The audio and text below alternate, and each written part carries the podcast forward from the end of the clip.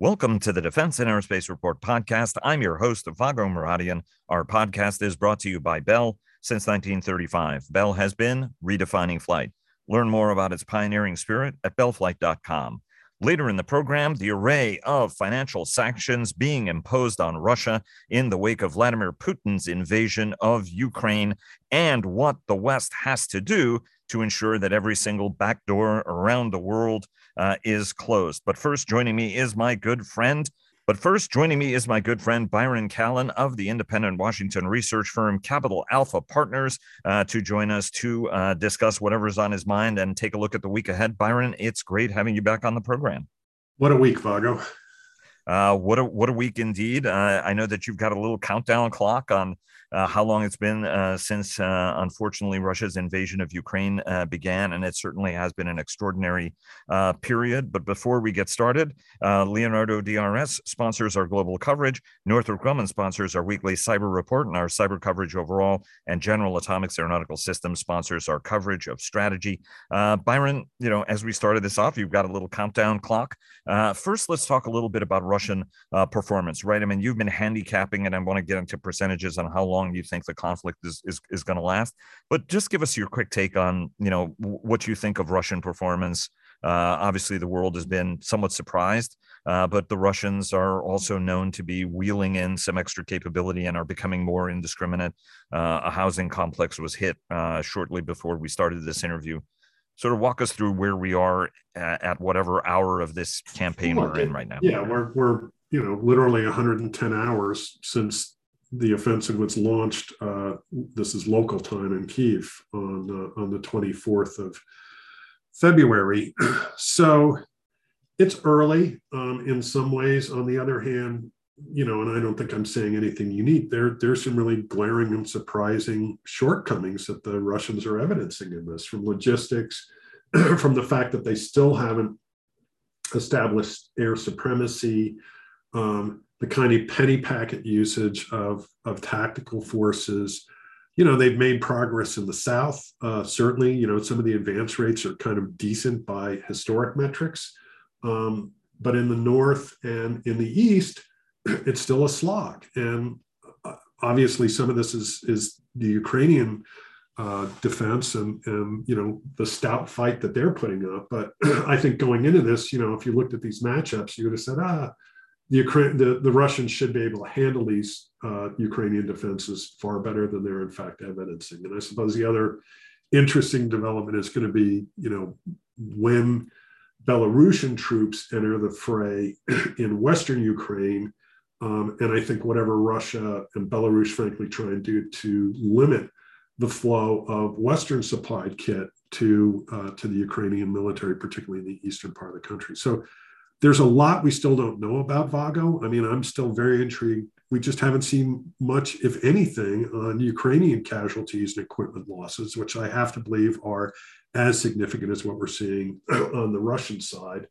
And we still really don't know what the disposition of Ukrainian forces is and what their logistics picture is. So there's, you know, but bottom line, you know, the unity that's been shown by Europe, the announcement by Germany on their big, really an amazing about face on defense spending and fiscal constraint, the performance of the Russian military with this very harsh array of sanctions. And I keep calling it economic warfare, not just sanctions.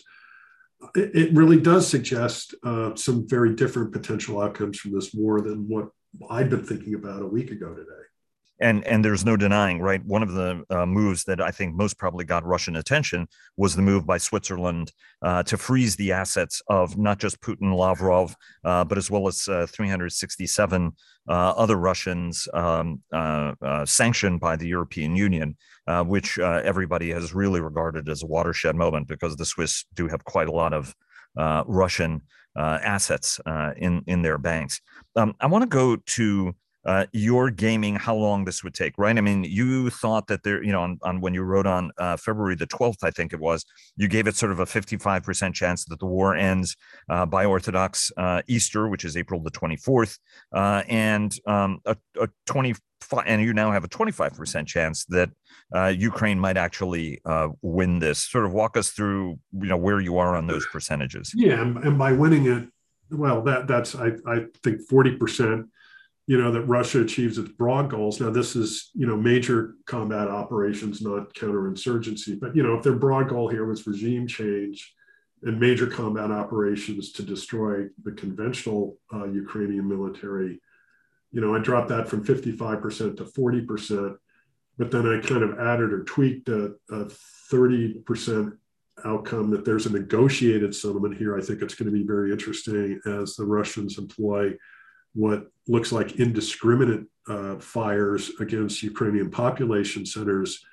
You know, that's something that Ukraine's going to have to weigh. You know, is it worth keeping the regime intact, not the regime, the government intact in Ukraine, but, you know, trying to set up a neutral state or, you know, this 25% outcome, which is Russia just fails miserably at this whole endeavor. They're heavily sanctioned and that kind of as well. And that opens up a kind of a secondary part of that 25% probability, which is I really wonder how long Putin would survive as a leader of Russia in that scenario. It may not happen immediately. It may be something that plays out over 2022 and 2023, but it's kind of like Khrushchev, you know, after rolling the dice in the Cuban Missile Crisis in 1962, he eventually, you know, was kind of ushered out in 1964, I think, in part because of the embarrassment that he brought on the Soviet military. So what are you yet war gaming, right? I mean, because folks are asking whether or not Putin is going to survive. Obviously, there are a lot of tools at his disposal. My guess is he does a nuclear weapon test. Some people suggest that's why he seized Ukraine. Seized Chernobyl. He can do it in the Far East somewhere. And, you know, in order to be able to telegraph it, because I think he is surprised in terms of how we're pushing back at this point.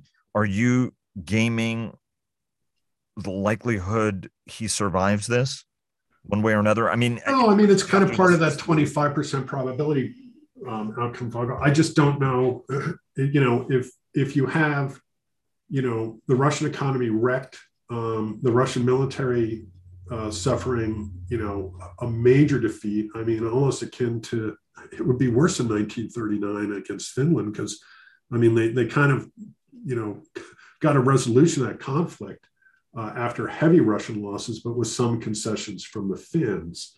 But that 25% scenario is, it just, and I don't know, you know, I don't know who, there's no one obvious, you know, kind of a ready opposition figure in waiting. Is it Navalny? You know, if he survives this, you know, we could enter a very dark and volatile period here for Russia. But you always wonder, you know, is there a group of oligarchs who find people in security forces that, hey, we really need to change this quickly. And this guy has lost his mind. And the fate of the country is at risk here. And it's time to move.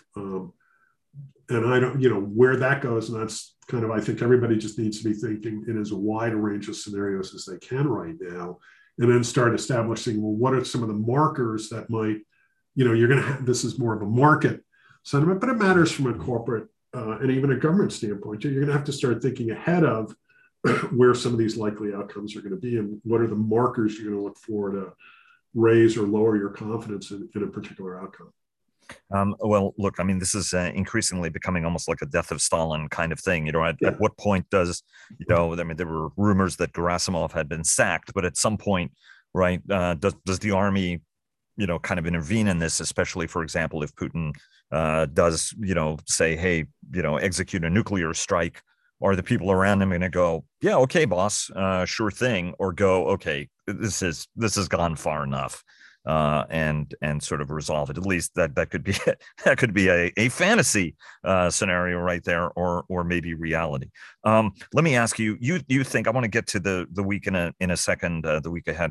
But you've actually written that, you know, not that you're being unnecessarily bearish, but actually think about this, right? I mean, everybody's had this sense that this is positive for defense. We're talking about more than $800 billion in U.S. defense is becoming a consensus, if not even higher than that. You have $100 billion pledged by the Germans, including a 2% GDP, right, up from 1.4% GDP for defense spending. Others are expected to follow suit across Europe. But you think that actually, depending on how this breaks, this could actually be a negative for defense spending. What's your again, it's just one scenario. You know, I'm just trying to get people to think here. I don't think it's, you know, it's a high probability scenario, but it is an option to ponder. And partly it's just a response to the, particularly the European defense stocks. I think Hensoldt is up 35% today. You know, that's one of the few real pure play European defense stocks there is. You know, Saab is finally catching a couple of good bids here. And, you know, the Swedes had announced, you know, an increase in their defense spending, again, on kind of more immediate readiness related items. But, you know, there is an outcome here that I just discussed, which is a change in government in Russia, you know, some kind of improved relations with the West. You know, there'd have to be a fund to help rebuild Ukraine, and just a very different outcome from a global geopolitical standpoint. That is one of multiple axes.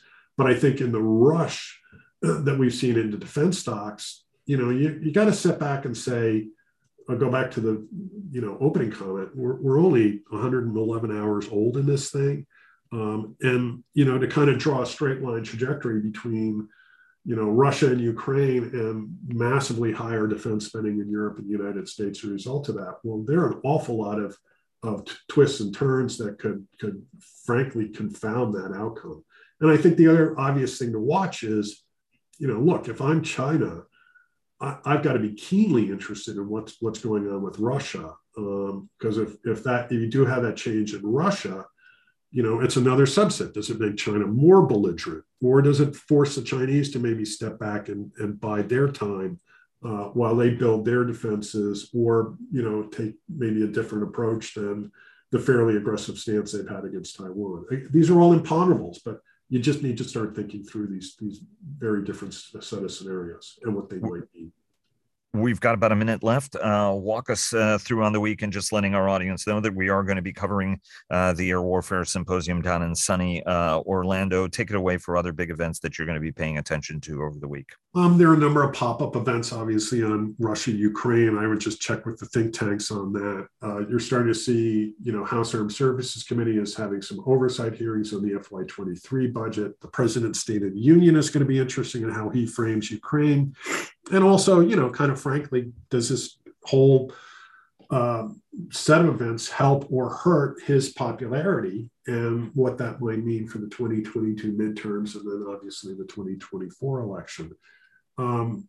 Yeah, to your point, you know, the Air Force Association Warfare Symposium at the end of the week will be interesting, not just for what's said about Russia, Ukraine, but, you know, are there other things that they're looking at? And I will say, you know, in the context of Russia, Ukraine, Vago, you know, a week and a half ago, I was thinking, oh, we're going to have some lessons learned from this. You know, the Russians are going to demonstrate some military competencies, and it's really looking like a very different set of lessons learned that are emerging from this. And so that's going to be intriguing to see, you know, what Air Force leadership says about Russian capacities and capabilities. Very quickly, how would you grade the administration and how it's been handling this? You know, personally, I think very well. The mustering of the international alliance against Russia is really quite stunning. The economic sanctions, you know, they're finally moving. You could argue, was it too little, too late? Well, there are a lot of people in that same boat, including Zelensky in Ukraine. I think, you know, they've gotten very high marks for me, at least. Now, the problem you've got, you know, there's still a large part of the U.S. population that, you know, Ukraine, Russia is kind of a you know, minor nothing. They're gonna look at, you know, if they see $5 gas at the pump, that's something that the administration may have a tough time with. and indeed rising inflation, even if wages and the like are going up. Byron, thanks very much for joining us. Always a pleasure having you on the program, and looking forward to having you back on again soon. Thanks a lot. Thanks a lot, Vago. All right. And a word from our sponsors. GM Defense sponsors our technology coverage, and L3 Harris sponsors our coverage of Joint All-Domain Command and Control. And joining us now is Dr. David Asher, a senior fellow at the Hudson Institute think tank focused on economic security matters. He's one of the world's leading experts on sanctions, having been the architect of the Bush administration's targeting of Banco Delta Asia in Macau that proved so devastating it prompted China and Russia to pressure North Korea into denuclearization talks. He also served in the Obama administration to craft sanctions that destroyed the financial capabilities of the ISIS terror group. David, great to have you on the program. It's been too long. Oh, Vago, great to be here. Thank you. An absolute pleasure. You and I have talked about this issue over the years, that sanctions come in two varieties. One is little more than international theater, while the other ones actually can be very targeted, very effective.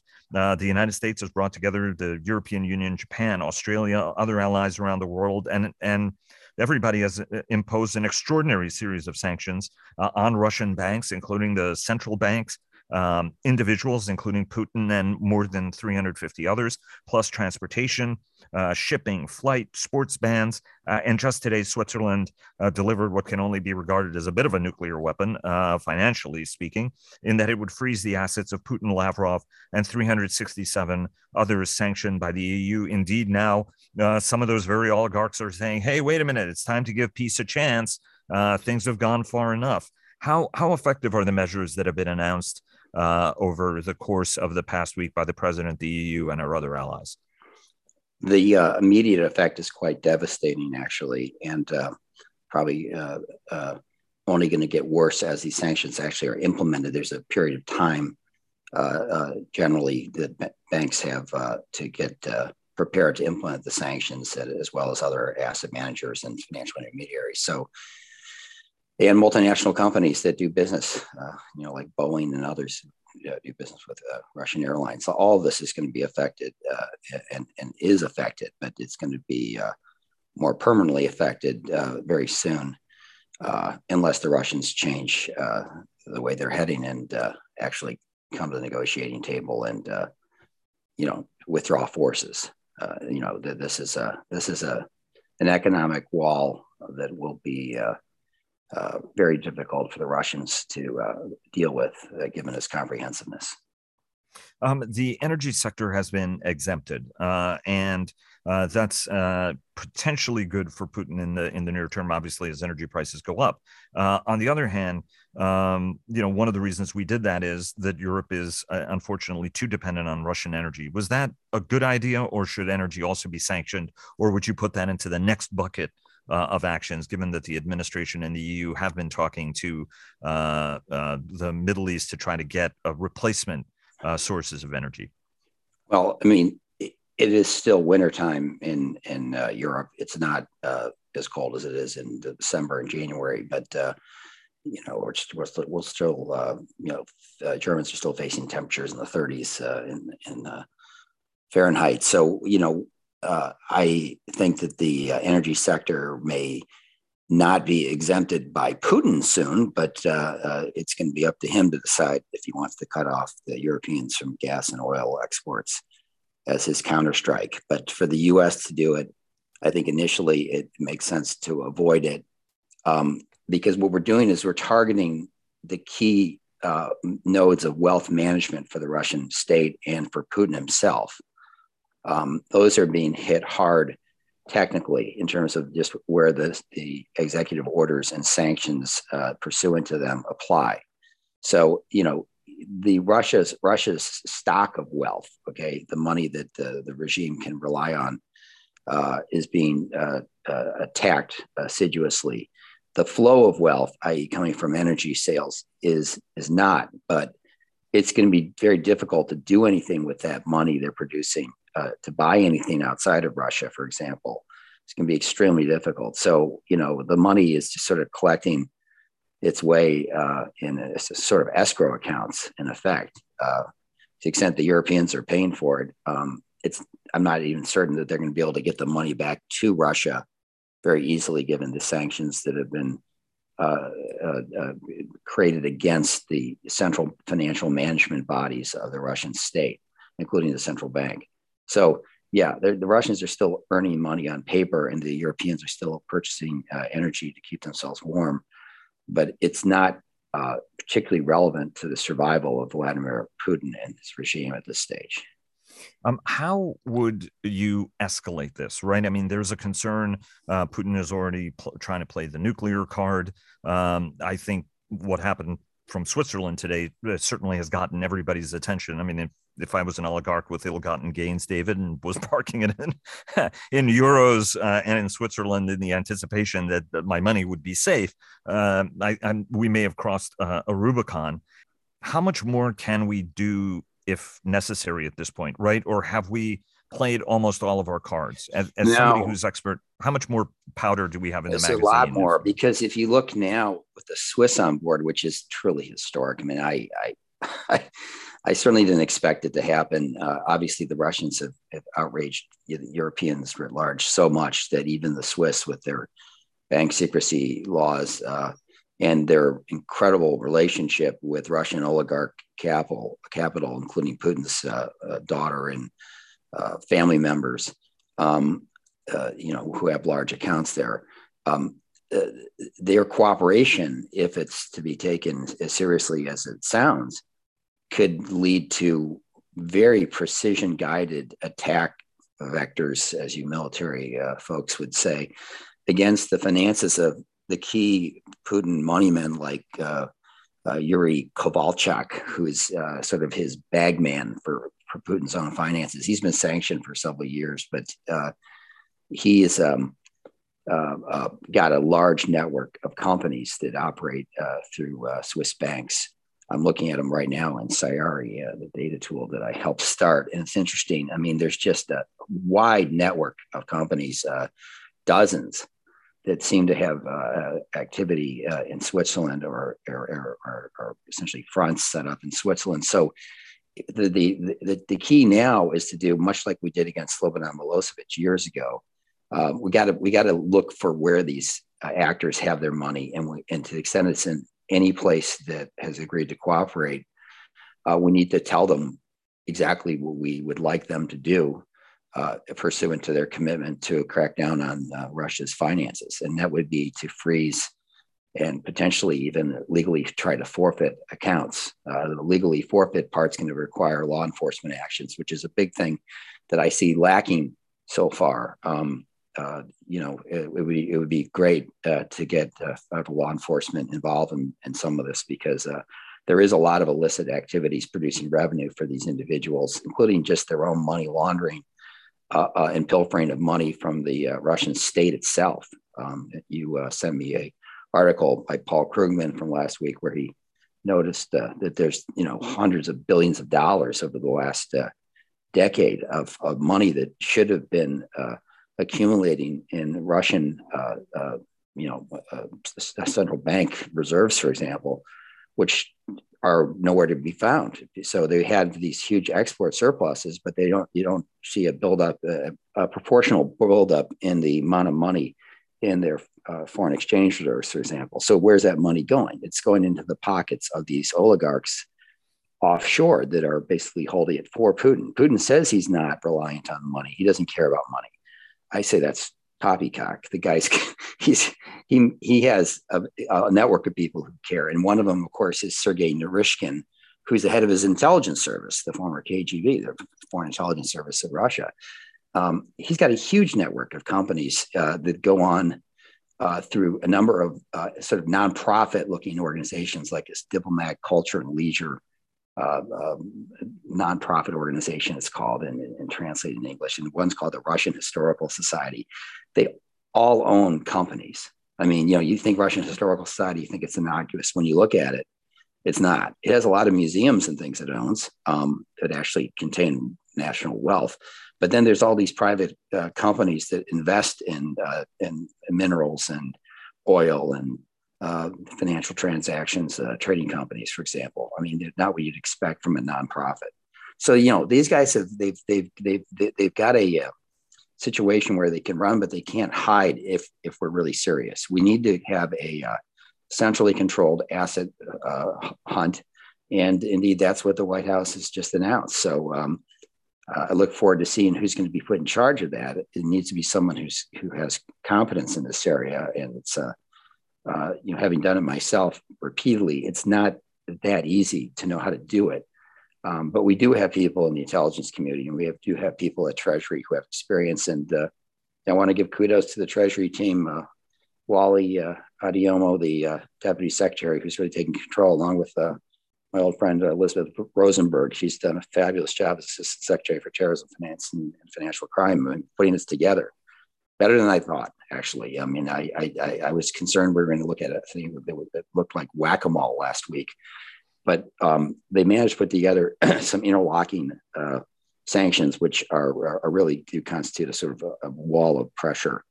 And it does have coherence, but now it's going to be delved into details. These guys are going to start setting up companies left, right, and center to get around the sanctions, just like the Iranians did, and just like the Russians have done previously when they've been sanctioned, such as in 2014. You know, so this is the beginning, not the end, of the pursuit of Vladimir Putin financially. And I think that's where this thing should focus. I think we need to focus on Putin, you know, and his inner circle. I find the work I did against North Koreans, the work I did against the ISIS leadership, the work I did against Al Qaeda, we focused on their chief money management individuals and administrative functionaries. And when we either arrested them or physically eliminated them on the battlefield, as we did in Iraq versus ISIS, they were hard to replace. There's a number of people that are going to be difficult to replace. Also, people that could potentially defect. That would be quite traumatic. There are people in his inner circle, even today, starting to comment about how uncomfortable they are with his policies, and they're urging him to reconsider what he's doing in the Ukraine. So that's a, you know, and of course, some of these oligarchs have got billions of dollars at stake that they, you know, right now it's hard for them to access. Right. So, you know, we just get one of them, you know, to cooperate and help us. That would be a big breakthrough. Because I mean, the money is obtainable given the number of countries that are cooperating. Right. You know, it's not like, but we need to come up with a coherent strategy to hunt it down, and that's you know that'll take some work. One of the things, one of the really impressive, you know, you sent me a copy of one of the slides, right? When we were doing the intelligence work on Al Qaeda, you know, I mean, these were extensive interconnections, right? Right down to family members, who they're interacting with, who they're meeting with, and then setting up dossiers so that we understood the totality of that network. And you did a little bit, you've done a lot of this work over the years, right? I mean, so if the administration is looking for somebody, you might want to call David here as somebody who knows. And let's get Juan Zarate into this. So also, Juan, I'm not trying to sign you up for extra duty here, but the nation may need you. How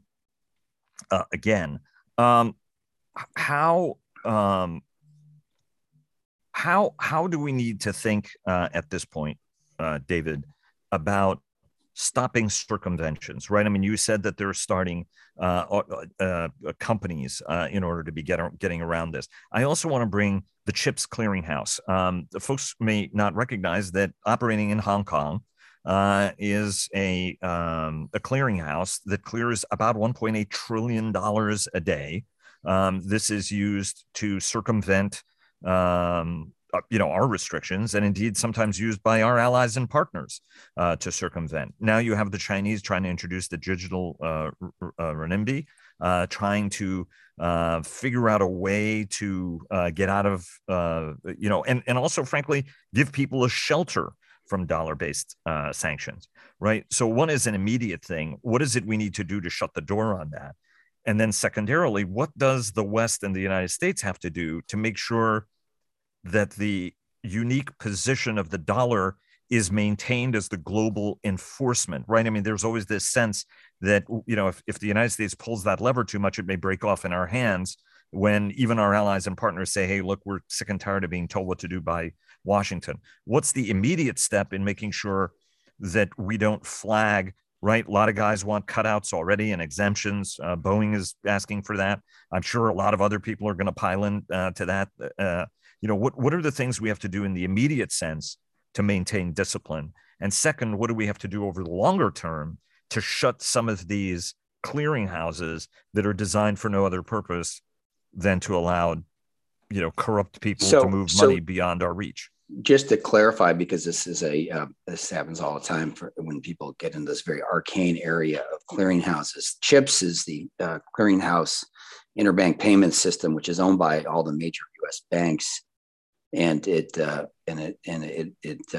works alongside the Federal Reserve's FedWire service for moving the money. These are the things that actually move the money.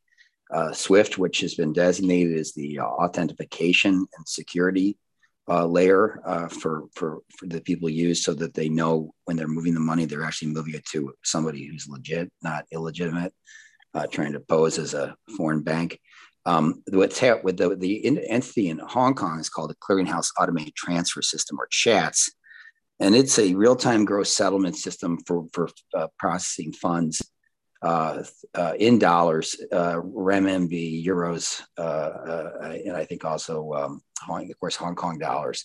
And it is a pretty substantial offshore clearing system. It's the largest that exists. And so you basically can avoid having to clear or settle your dollar wires when you want to move money, let's say from let's say the North Koreans wanted to get, weapon sales to Iran back to North Korea. Frequently, we found them using this CHATS system, which again, it's really big. It's like 84 or 90 times the GDP of Hong Kong, so which is pretty large. So it can move billions and billions of dollars a day, and it's got.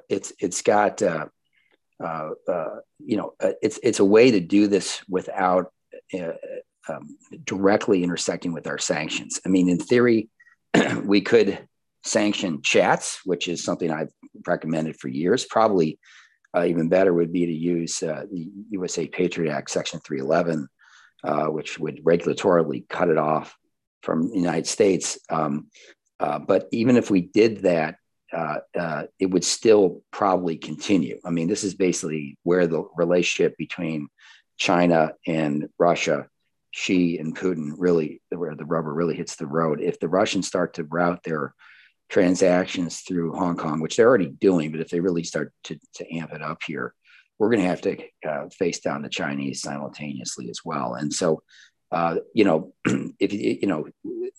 is the system. This chat system is the system that, like, I found, like Al Qaeda, ISIS, the Khani network, the Iranians, the Pakistani intelligence service. I mean, it was every drug trafficker on the face of the earth is moving money through Hong Kong, and so that's going to be a problem.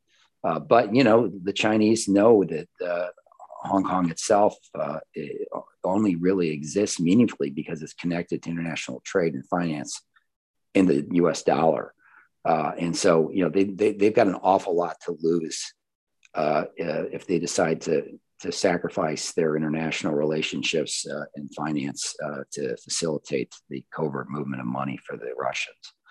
I think we can have that conversation with not just the Chinese central government, with the Hong Kong Monetary Authority, and I've done it before. I have gotten cooperation out of them. It wasn't Banco Delta. It was larger institutions related to North Korea.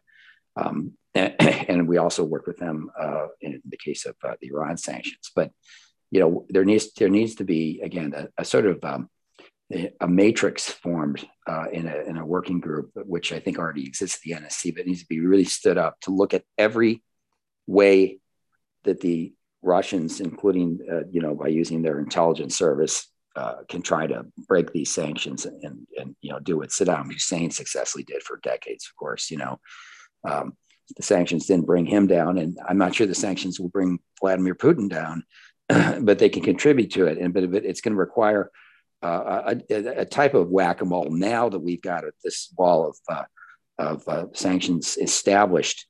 It's going to be time to hit every node as it pops up and try to take it down. And we need to incorporate other technologies and capabilities as we do it. It cannot just be sanctions. It's got to be, for example, cyber operations. The internet is the hub of the world financial system. It's not easy to take money away from people or reroute transactions because financial institutions have to typically reimburse those whose money is lost. That's sort of just the way it works in international banking. But there's a lot we can do to clog up the works and complicate the ability of certain illicit actors in the world financial system to conduct themselves. And there's also things we can do with law enforcement. You know, there's the Racketeer Influence Corrupt Organizations Charge, RICO. And if you look at Putin's network, as it was brilliantly described by Navalny, who's the imprisoned opposition leader, put out a paper on the sort of Dirty 30 of oligarchs and money managers for Putin. And I'd say, I think only about half of those people have been designated. And it's certainly all of them need to be. But you know, that their network is Putin's network. So we you know, we're going to have to stop discriminating, between these oligarchs and the Russian state. They're intertwined, they exist together. And we have to be somewhat ruthless toward all of them. Just before we go, because we've got a minute or two left. So what happens when the Russians strike back? You've done bank security. The Russians already are talking about offensive cyber measures, doing nuclear saber rattling, and then they have some economic tools of their own that they want to deploy against us, right? I mean, we get titanium sponge, finished titanium products. We depend on them for the world. Food, industry depends on fertilizer. High-tech industries need neon that comes from Russia. How do we respond to Putin's responses? I think the main thing is that we need to be prepared for a maximalist potential cyber attack against our financial exchanges, our major banks, and our clearinghouses for settlement of transactions. All these are vulnerable. To some extent, when they're having to face a government as capable in cyber operations as the Russian government. It's surprising, frankly, that they haven't launched a widespread attack, which may mean that U.S. Cyber Command and other organizations are doing a more effective preemptive defensive job than they have demonstrated in the past. I hope so. Or maybe we're just waiting for this to occur. Because, you know, if they took down the NASDAQ or something for a day, you know, the stock market here would fall, you know, thousands of points or, you know, 12% or something. I mean, it's happened when we've had outages that have occurred just because of software problems. If it happens as part of something that goes beyond the denial of service, but basically it tries to interfere with the computer systems of the financial institutions and the markets themselves, it could be a bigger deal. And I'm confident that Ann Neuberger, who's terrific and who I know at the White House, who's in charge of cyber defense and offense, is well aware of these things. It's difficult to know what the Russians have in terms of ghosts in our machine. So as we've got the empire ready to strike back and Darth Vader Putin, even threatening nuclear weapons, we got to assume that he's got some cyber operational strategies and capabilities that he's probably kept secret for a very long time, but he's going to be willing to deploy here soon. And, you know, we're just going to have to bite our teeth hard and take the pain and probably hit back. Even as we do this, we have to be adapting, don't we? Because the minute that you set a sanction, the other guy works to try to undermine it, right? So what are the things that we even need to be doing going into next week and beyond, David, to continually tune, adjust, pressure? Each one of these banks have thousands of subsidiary banks, right? I mean, you're talking many thousands of institutions. And the minute you potentially exempt one, you open a door, right? I mean, and that's how, unfortunately, we've done it. Well, you know, this is important for this and we want to be targeted and we don't want to be too tough. I mean, this time it looks like we are being tough and our attitude is, you know, we're not just sparing the leadership. The Russian people are going to bear a part of this burden. I mean, one of the key things is, I mean, I was just looking at VTB Bank, which is a critical bank for leadership finance, as well as the second largest bank in Russia. It's got a major subsidiary in Kazakhstan, and that's directly tied to Igor Sechin, who's known as one of Putin's bagmen financially as well.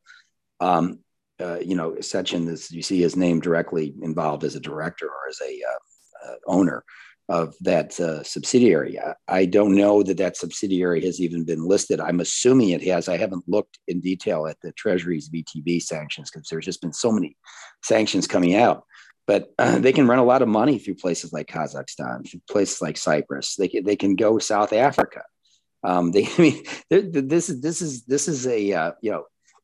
is where financial intelligence really comes into play, and we need to resource our financial intelligence capabilities maximally. We need to have large teams of analysts in the intelligence community pouring over data. And we need to apply things like machine learning and artificial intelligence, an area that I worked on developing for the intelligence community, applied at scale, because no one person can try to follow all this data. We drown in it. So we need to be willing to use our technical systems for processing information flow, not all of which, by the way, is classified. A lot of it's unclassified data, but you need to interlace it with the classified data. We don't do a good job at that. So you need to take unclassified corporate registry data, and you got to match it up in real time with wire transfer money, indicators, and just you got to sort of see where they're sort of establishing new ground, and we need to actually get at some of these oligarchs and some of these money men. Hopefully, the CIA and others who are very good at this already have excellent relations there in terms of penetration, but. There's going to be new actors coming about. It should not be treated like an on-off switch or a faucet. You just turn the hot water on and off, or mix it in with a little bit of cold water, and adjust the sanctions. Once you start these things, you got to sort of understand that they're not really designed to ever really fully go away. To the extent that Putin has established himself as an evil individual who needs to be stopped. I mean, the government's going to have to come to that decision. And that's not something that I noticed that Jake Sullivan and others have been willing to articulate. They've not been in favor of, like, for example, hard containment against China, and even its nuclear, biological, chemical weapons program. They've been, always trying to look at coercive statecraft, i.e. sanctions, as a means of just generating leverage. I just don't see it like that. We need to go back to the Ronald Reagan playbook in the 1980s, when he in 1982 signed a presidential directive that basically put the United States in at covert financial war footing against the Soviet Union, and it proceeded to do tremendous damage to the Soviet regime, and did most definitely contribute to the downfall of the Soviet Union. I mean, my goal here would be, this is the beginning of a program that will extend into many other areas of operation and influence to try to target Putin's own his grip on power, and to unsettle him. But we got to also be ready for him to counterstrike, like I said. And when he makes these nuclear threats over financial sanctions, that's a new one. No one's ever done that before, beyond the North Koreans, which we never really took seriously. This is serious business. So we have to understand that when you go to economic war, you are increasing the risk of conflict at some level or another. It's not something you can just play around with. So. David, thanks so very much. Really appreciate it. Great conversation. Already looking forward to having you back on. And now a word from our sponsor, retired United States Army Major General Jeff Schlosser, who is the Executive Vice President for Strategic Pursuits at Bell. We've been building creative and innovative aircraft, next generation types of capabilities for almost 9 decades. Bell is the company that can deliver that. Thanks very much, sir. And thanks to all of you for listening. Please follow our daily podcasts and visit the Defense and Aerospace Report website to subscribe to our weekly newsletter. Follow us on Twitter, like us on Facebook at Defense and Aerospace Report, and check us out on LinkedIn. And stay tuned for our weekly cyber report sponsored by Northrop Grumman. Thanks again to Bell for their generous sponsorship, and we'll see you again tomorrow.